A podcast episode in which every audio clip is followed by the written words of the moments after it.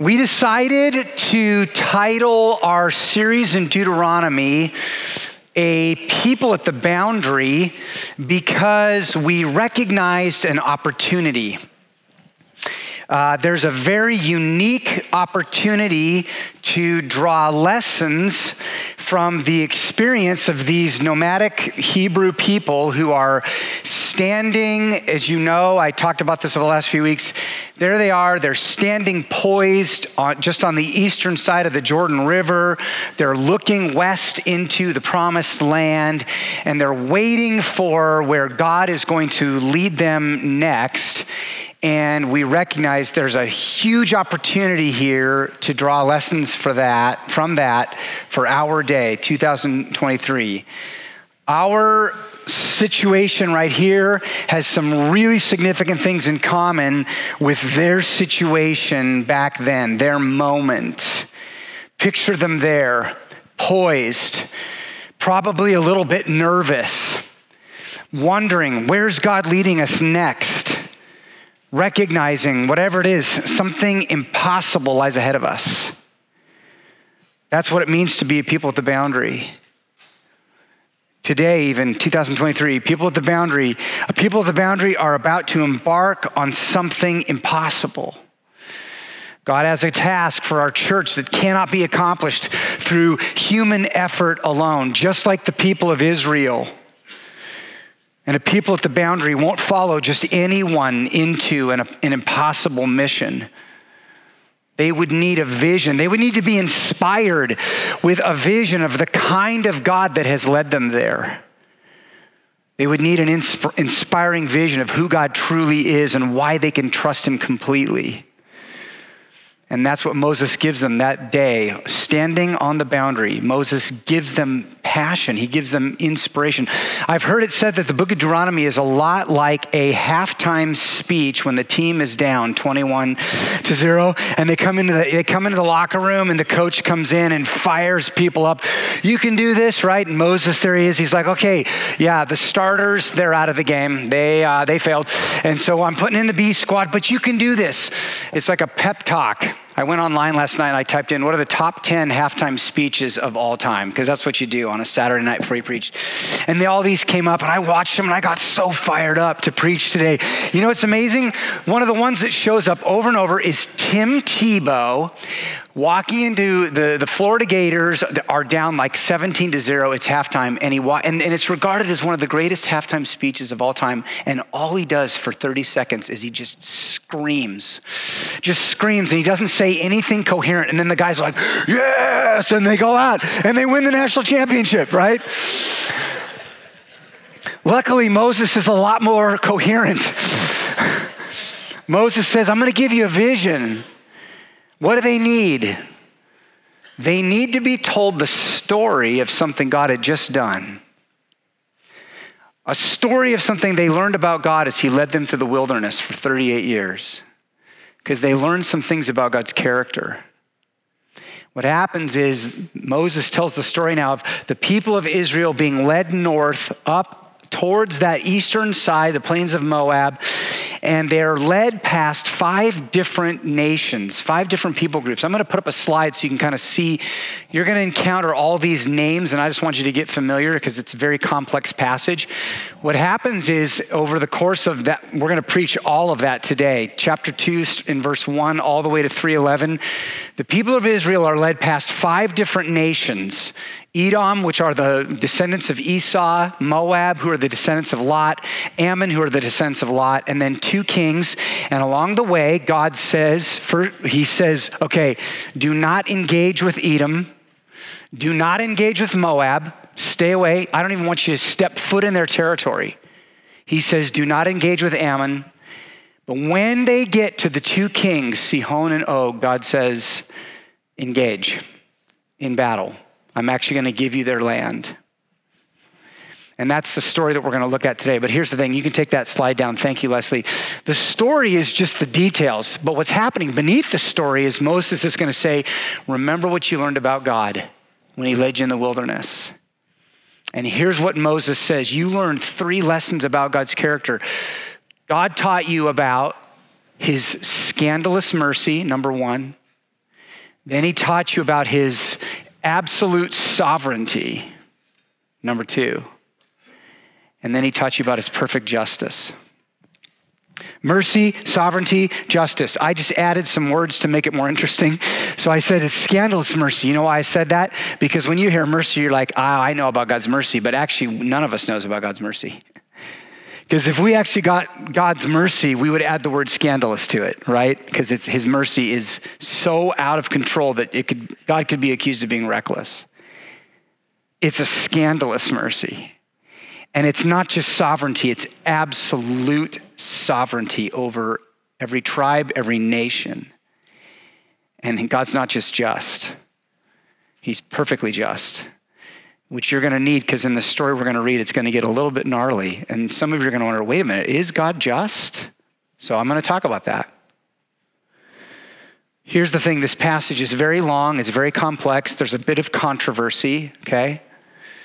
And so, what I'm going to do is, I'm going to talk fast. I'm going to read fast. I'm going to skip over large portions of verses that I'm not going to explain adequately. Amen?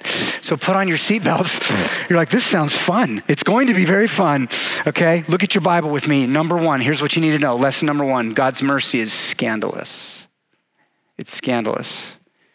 And the reason I say it's scandalous is because the mercy that Moses is about to describe is poured out on people after they have just rebelled against God, refused to follow him, and God sends them into the wilderness to be disciplined. And it's only after they go into the wilderness that he does some things that are unbelievably merciful.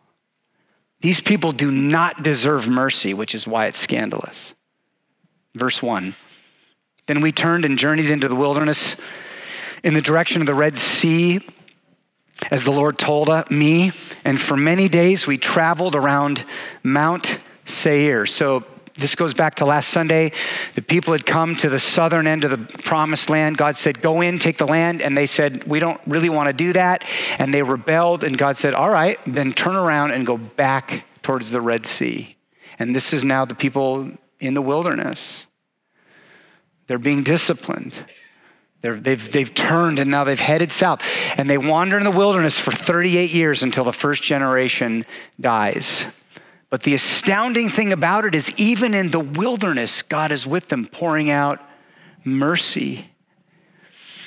I want to talk to you for just a minute about the wilderness. See, in the Bible, the wilderness shows up again and again, and there's kind of a theology of wilderness. And Here's what, here's what it is. In the Bible, the wilderness is the place that you go to learn how to actually trust God. That happens in the wilderness in the Bible. Paul goes into the wilderness. Jesus, even, Jesus himself goes into the wilderness.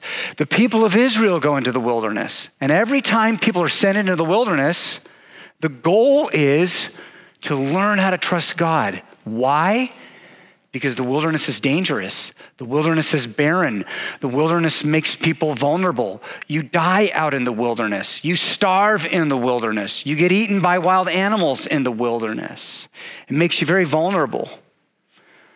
This is hard for us to relate to as Oregonians because in Oregon, we go into the wilderness to forage for chanterelles and walk behind waterfalls and make amazing Instagram reels, right? But that's not the Bible.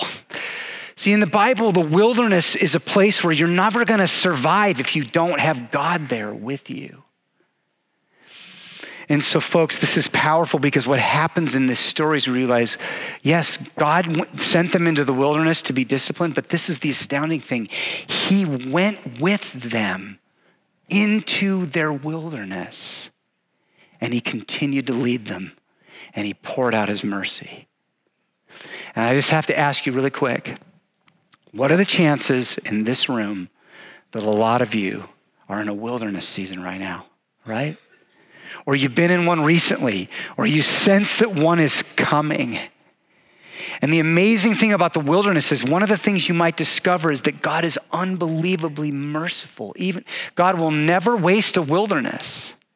Even if you're being disciplined for something that you've done to rebel against God, God will use that. Look at verse 2. It, we realize God's still leading them. Then the Lord said to me, so God is speaking, He's leading. He says, You've been traveling around this mountain country long enough. It's time to go. Turn north. Remember that from two Sundays ago? This is God's way of saying, Hey, my purpose for this season, it's finished and it's time to go. In other words, a wilderness season will not last forever. Be encouraged. Are you in a wilderness? That's not going to last forever. God will use it for a time and then he'll say, okay, now it's time to go.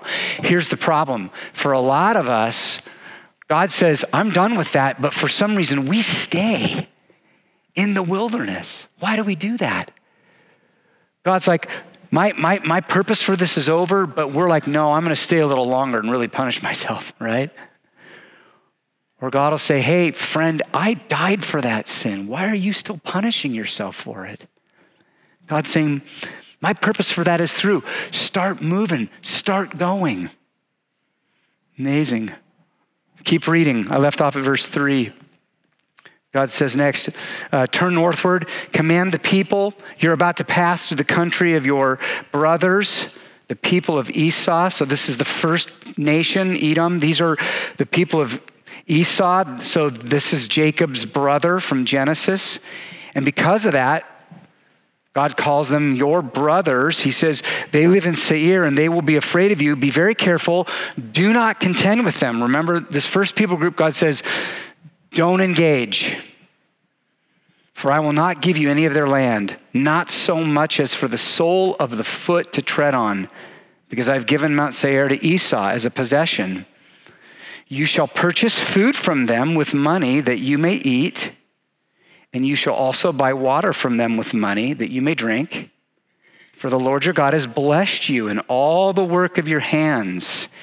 He knows you're going through this great wilderness. You look at that phrase? He knows. He knows you're going through this great wilderness. God's there. You're not alone. Oh, we have a spiritual enemy who wants to tell you you're alone. And if you're hearing right now, I'm alone, that's not coming from Jesus. That's coming from our spiritual enemy. God knows you're, you're, you're going in the wilderness. And then look what he says next. Not only does God know, he's blessed you. He knows you're going through this great wilderness. These 40 years, the Lord your God has been with you. You lacked nothing. Mercy, scandalous mercy. How did they get money to buy water and food? wandering through the wilderness. They got, they got resources because God blessed them. How did they multiply even in the wilderness where people die and starve? They were blessed. They became affluent. They multiplied. Why? Because God was pouring out scandalous mercy, even in the wilderness. And I want, and folks, I want to just press this because I know some of you are there. So basically, here's what I want you to know. About 13 years ago, I, the Lord led me into a season of wilderness. It lasted about a year. It was very painful. God had a lot of work to do. Pointing out some stuff in my life. There was some discipline happening. It was a very fragile time in my life. And the thing about it is, now I look back on that time and that phrase, God knows you're going through the wilderness. I, I can say that with absolute confidence. I learned things about God's grace in that one year that would have taken me dozens of years in another season of my life to learn right? Do you know that? You go through something really hard and it's terrible in the moment, but then you look back later and realize, look what I learned about the character of God and the mercy of God. Now, would I go back and do it again? no, right? Am I saying, hey, sin has benefits? No. You can learn about God's grace by not sinning. But sometimes, even when we fail, God meets us with mercy.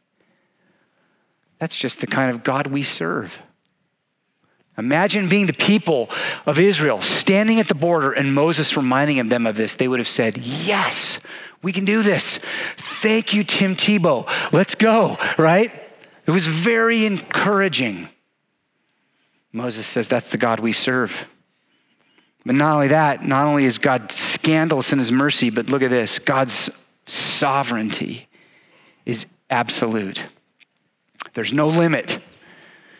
Why do I say absolute sovereignty? Here's what I mean by that. Whatever your view of God's sovereignty is, try to imagine, you know, God's in control, okay? Whatever your view of that is, the Bible's is probably higher. It's probably higher. The Bible has an extremely high view of the sovereignty of God. And what happens is Moses now, for the next about 31 verses, he's just going to tell a story that shows over and over and over God's sovereignty. I'm going to read over it pretty quick. There's a lot of names. I'm going to stop at a couple points and explain some stuff, but you're just going to have to bear with me. Remember, here's the point God's in control, God's working. He's moving in the, in the nations and people groups that are migrating and even warring behind the scenes. God's absolutely sovereign. So let me read it now, verse 8. So we went on away from our brothers, the people of Esau, who live in Seir, away from the Arabah road from the Elath and Ezion Geber, and we turned and we went to the direction of the wilderness of Moab. People group number two, Moab. These are the descendants of Lot. And the Lord said to me, Do not harass Moab or contend with them in battle, for I will not give you any of their land for a possession. Why? Because I've given it, I've given Ar to the people of Lot for a possession. This is interesting. So God gives Israel a piece of land for their possession, but also God's working in other people groups. How fascinating. He's giving the people of Moab a, a piece of their own land for their, their possession. God's sovereign behind the scenes. It's very interesting. The Emim formerly lived there, a people great and many, as tall as the Anakim. Like the Anakim, they are also counted as Rephaim. Now I have to explain this word. The word Rephaim, when you anytime you see that word, and you're going to see it three or four more times in this story, think Goliath.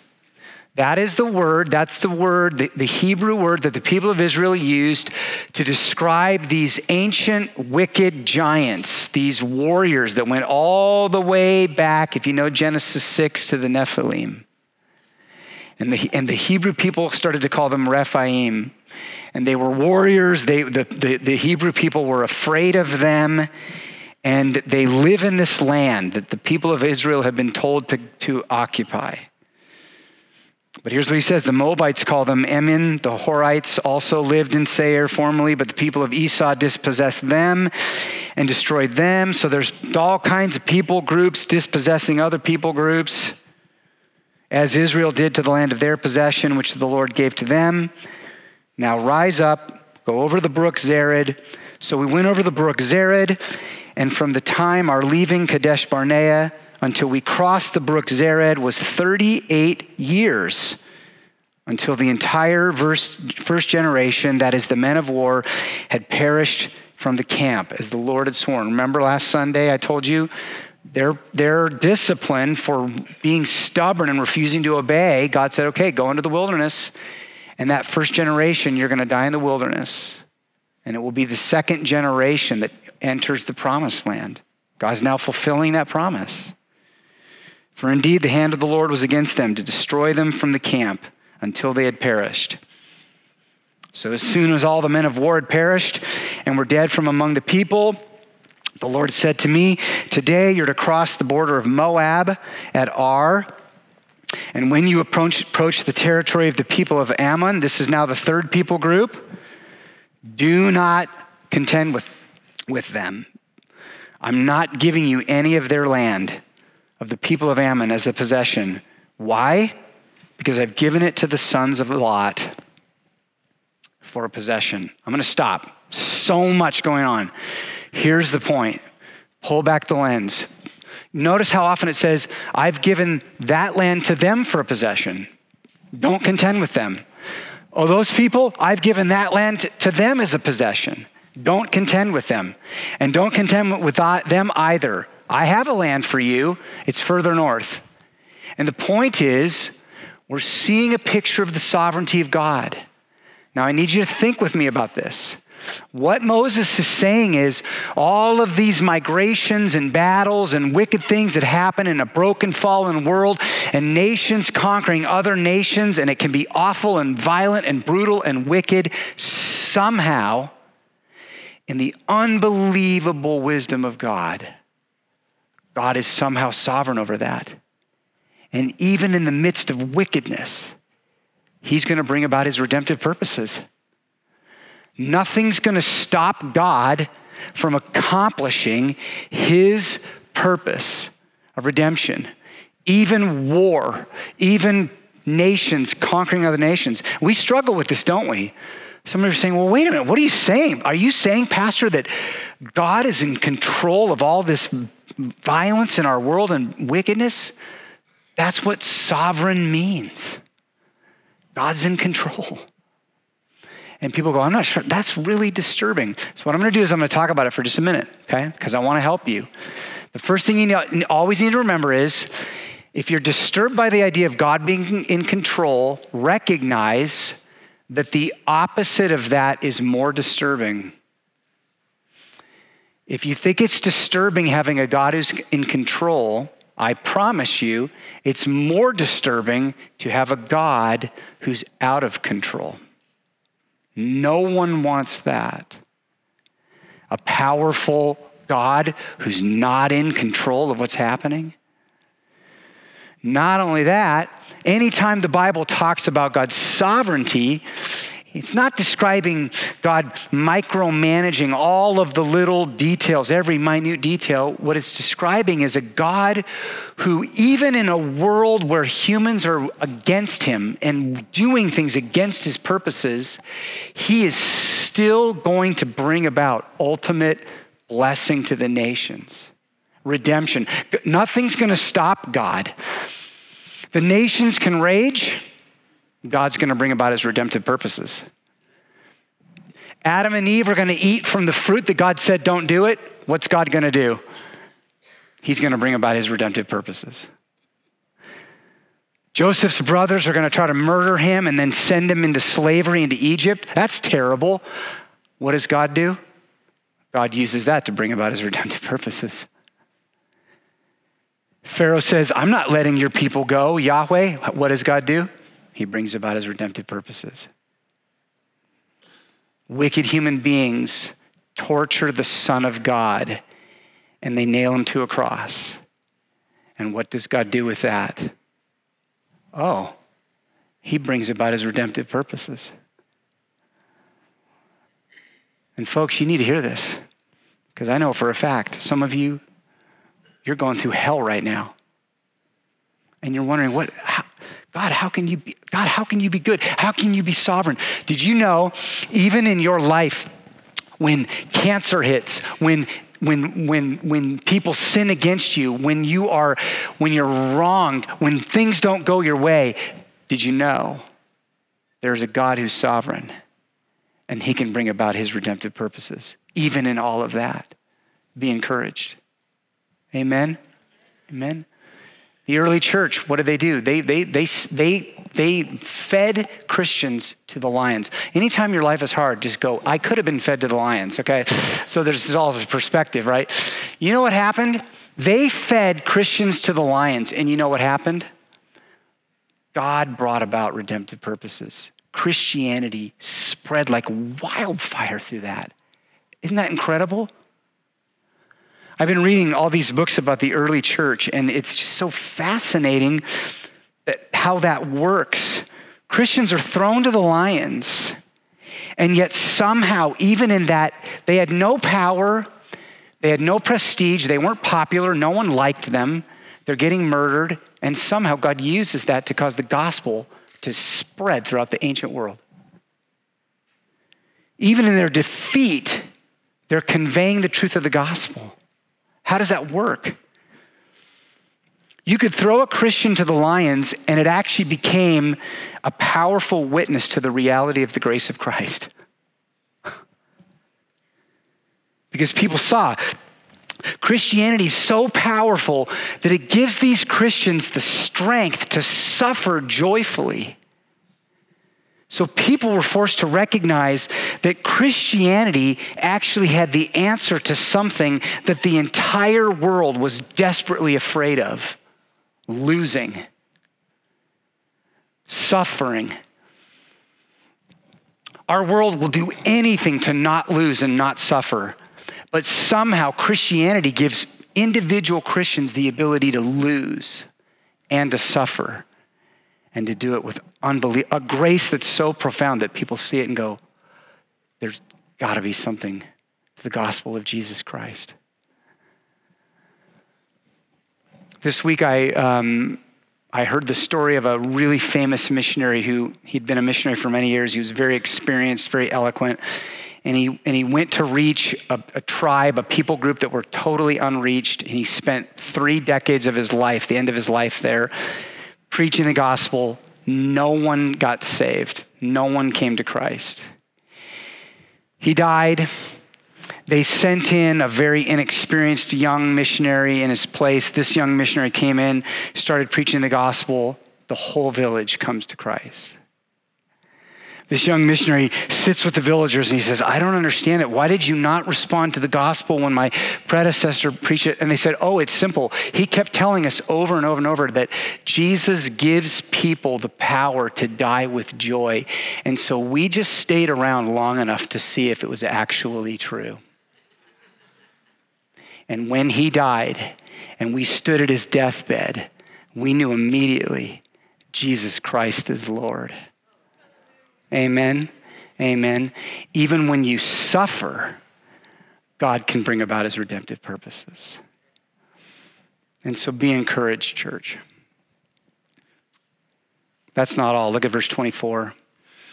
So God's leading, God's moving, God's showing them all these things. Now they they get past Ammon, and here's 34. Rise up, set out on your journey, go over the valley of the Arnon. Look at this. Behold, I've given into your hand Sihon the Amorite. This is the first king.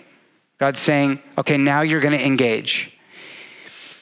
And not only that, God says, the, basically the victory is it's just as good as won. I'm giving him over to you. But now look at the next phrase, very fascinating. We're going to learn something about sovereignty here.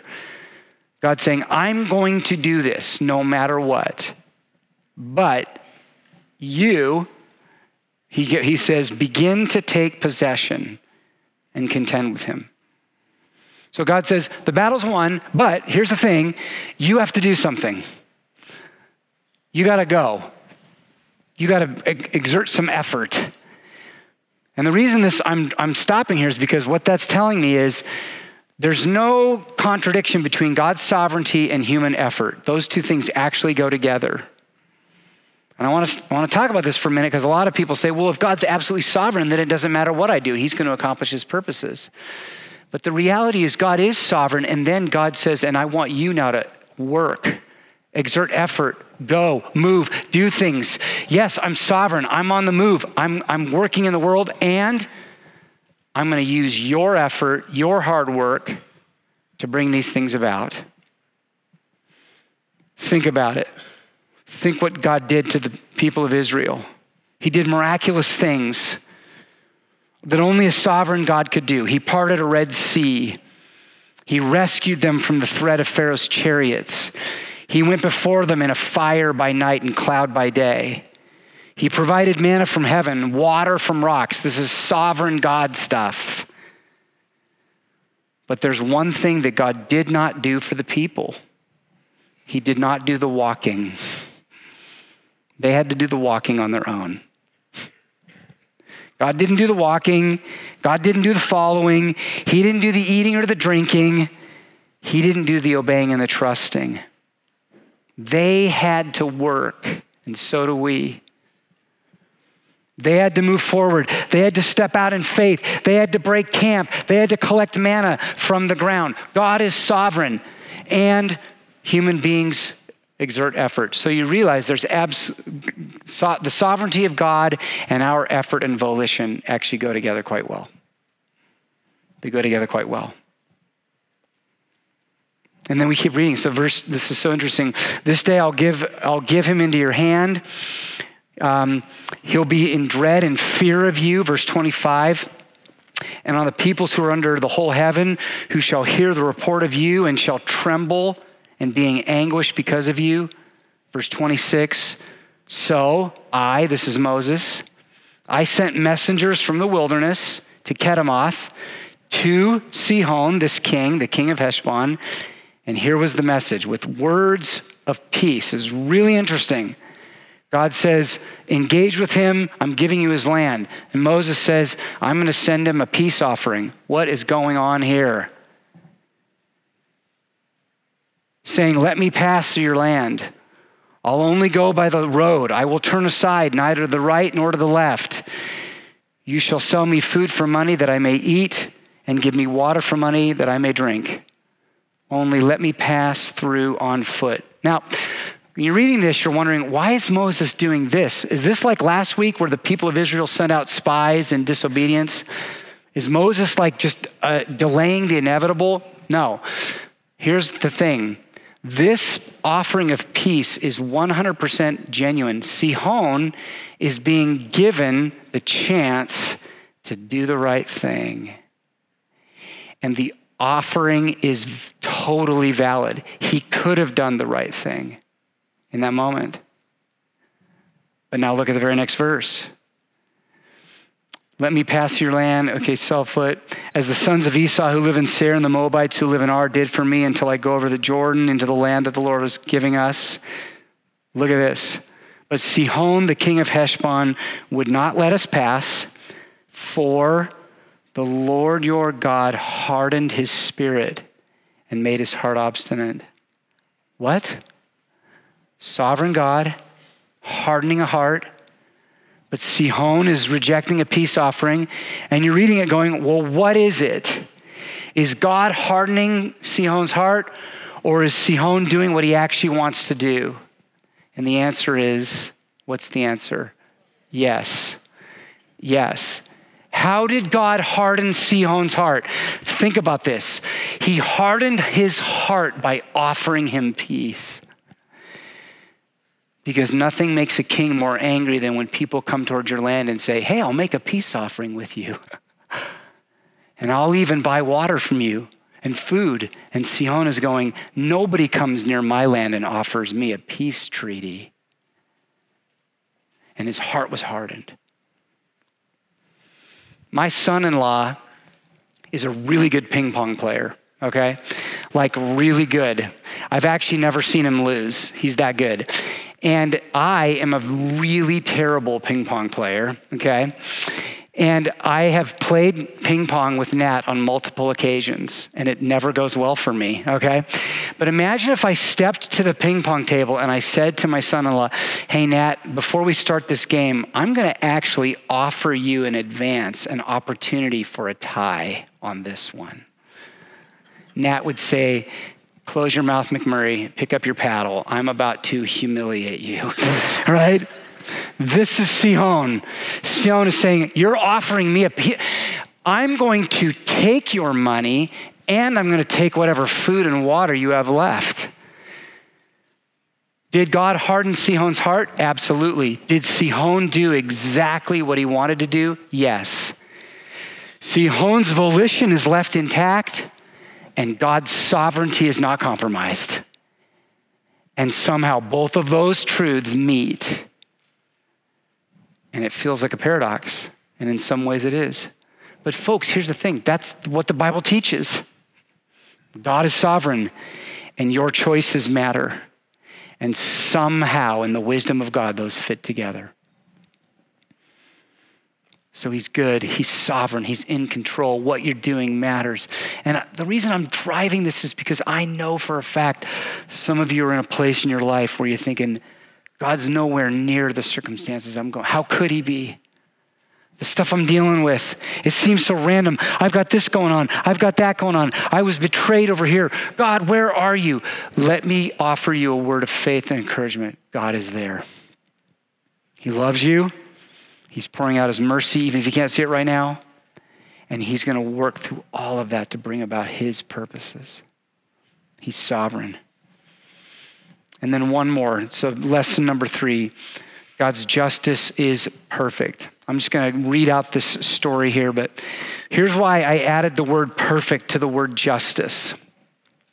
We're about to read a story that's going to sound really, really gnarly to our modern sensibilities. And people in the room are going to be asking the question how in the world can this be just? But here's the thing at River West we don't skip over stuff like this. If it's in the Bible, we're going to talk about it. And I'm going to talk about it right now.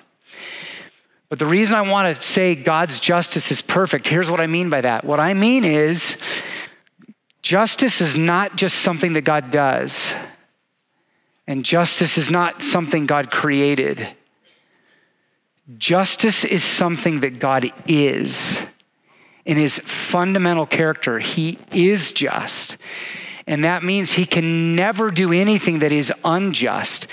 Even if, in our very limited perspective, in our limited knowledge, we see something that looks like it's unjust and God is superintending it, it's never impugning God's justice. It's human wickedness in a fallen world. And we need to keep that in mind as we read what happens next. I left off at verse 32. Here's what happened. Then Sihon came out against us, he and all his people, to battle at Jahaz. And the Lord our God gave him over to us. And we defeated him and his sons and all his people. And we captured all his cities at that time and devoted to destruction every city, men, women, and children. We left no survivors.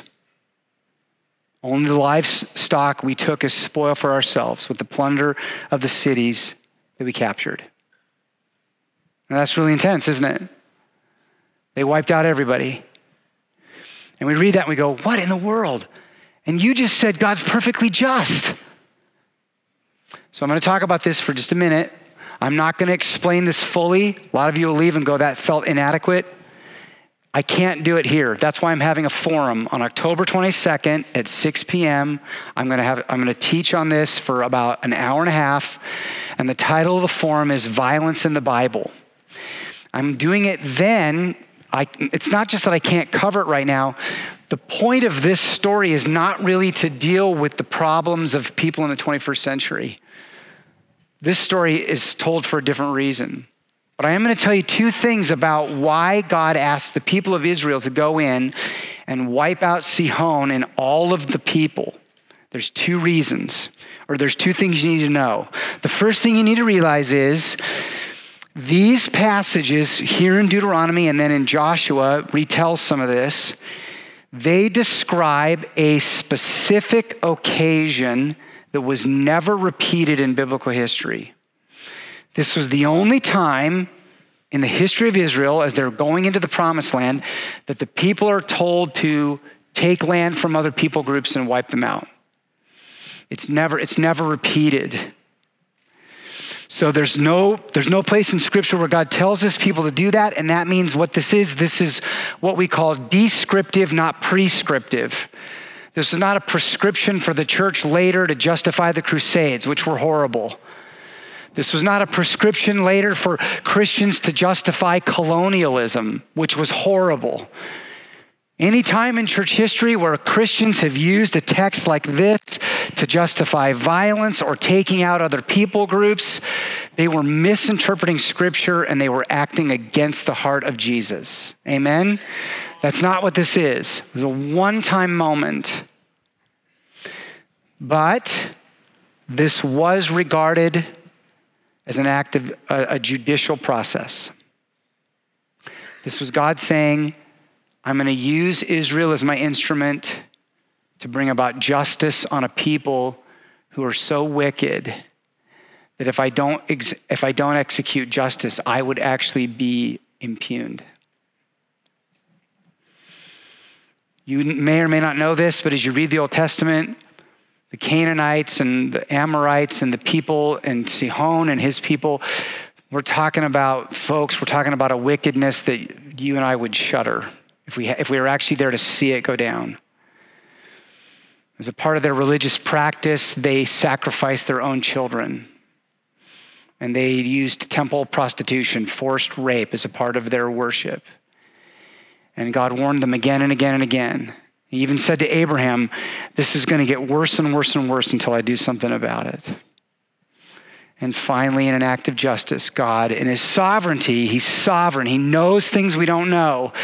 He allows his people to go in and take out Sihon. And then, and I won't read the whole thing, but look at your Bible now. He takes out Og as well. That's chapter 3. You can read it later. It's basically a repeat, verses 1 through 11. They, they, they, they, they take all of Sihon's land and then they take Og's land. And they bring about God's justice. What I want to do is I want to show you the last verse of that passage. Look at verse 11. There's something really interesting going on here. And I'm going to end here and I'm going to talk about Jesus for a minute. Look at this sentence. For only Og, the king of Bashan, was left of the remnant of the Rephaim. Do you remember that word? The wicked giants that went all the way back to the Nephilim. He's saying Og was and his brother Sihon, they were brothers, were the last two of the wicked demigod spiritual giant kings. And God wiped them out. He was the last.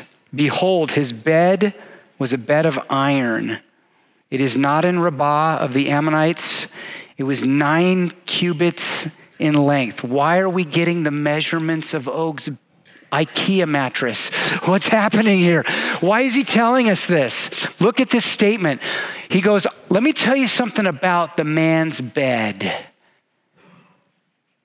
It was nine cubits in length and four cubits in breadth, according to the common cubit, which we all know, right? The common cubit, right? Here's what he's saying that bed was 14 feet long and six feet wide, probably because Og was 13 feet tall. He was a giant and he was wicked. And God says, I use my people Israel to come in towards the promised land. Think about this from the east to wipe out two wicked demigod kings before they entered the promised land. What's going on there? There's two things. Why is this happening east of the promised land? Why is this happening east of Eden? Why are the people outside of Eden? Why are there wicked kings there. This is fascinating. Did you know? You, you may not have known. Sihon, the first king, in Hebrew, the letters of his name are the Hebrew word snake backwards. And his land, Heshbon, that's the Hebrew word for conspire or scheming. So this is the snake king of the land of scheming. And Og of Bashan, that word Bashan is the Aramaic word for snake. So we have two snake demigod kings blocking people from entering from east of Eden back into the garden. What is going on? I'll tell you what's going on. Now you understand the ministry of Jesus. Remember, I told you week one, you need Deuteronomy to understand why, what Jesus did? What happened to Jesus? Jesus was led by the Holy Spirit out of the promised land over the Jordan River into the wilderness east of Eden, where what happened? He was resisted by a serpent king who tempted him. And what did Jesus do? Jesus took out the sword of the word of the living God and he defeated Satan in the wilderness. And then he went back into the promised land where he died on a cross and he rose again on the third day to completely eradicate spiritual evil. Why? Because we serve a God of perfect justice. River West. If you don't have a God of justice, giants and wicked people run the world. But when you have a God of justice, there will be a judgment day. And Jesus started that process through his death and his resurrection. And now you understand why you need a God sovereign, yes, just, yes, and merciful. And what I'm going to show you in just a minute is all those things mercy, justice, sovereignty they meet at the cross of Christ. That's what makes the cross so powerful. That's why we go to the table every Sunday to eat and drink, which we're about to do right now. Will you bow your heads? I'm going to pray for you. Lord, it's a long passage. There's so much going on. Oh, Father, how I pray. Take all of that, press it into human hearts in this room right now. I know, Lord, there are people sitting here today, they're suffering, they're hurting. They've been stabbed in the back by someone they love. They're in a season of wilderness. They're right now in sin, turning their back on you, Lord. Father, please, would you, would you meet folks in this moment? Pour out your grace. Remind us of who you are. As a church, we have an impossible task ahead. We cannot accomplish what you have for us unless we follow you. But also in this room, there are people who have an impossible task in front of them. God, give them a vision of your character this morning, I pray. Meet them in this place as we worship and as we go to the table. We love you, Jesus. We thank you for the book of Deuteronomy. And we pray now that as we worship, you administer our hearts. Thank you, Lord God. We pray it in Jesus' name. Amen. I want you to uh, hold between your fingertips the bread and the cup. And while you're thinking about that, can I remind you of the three traits of God? Scandalous mercy.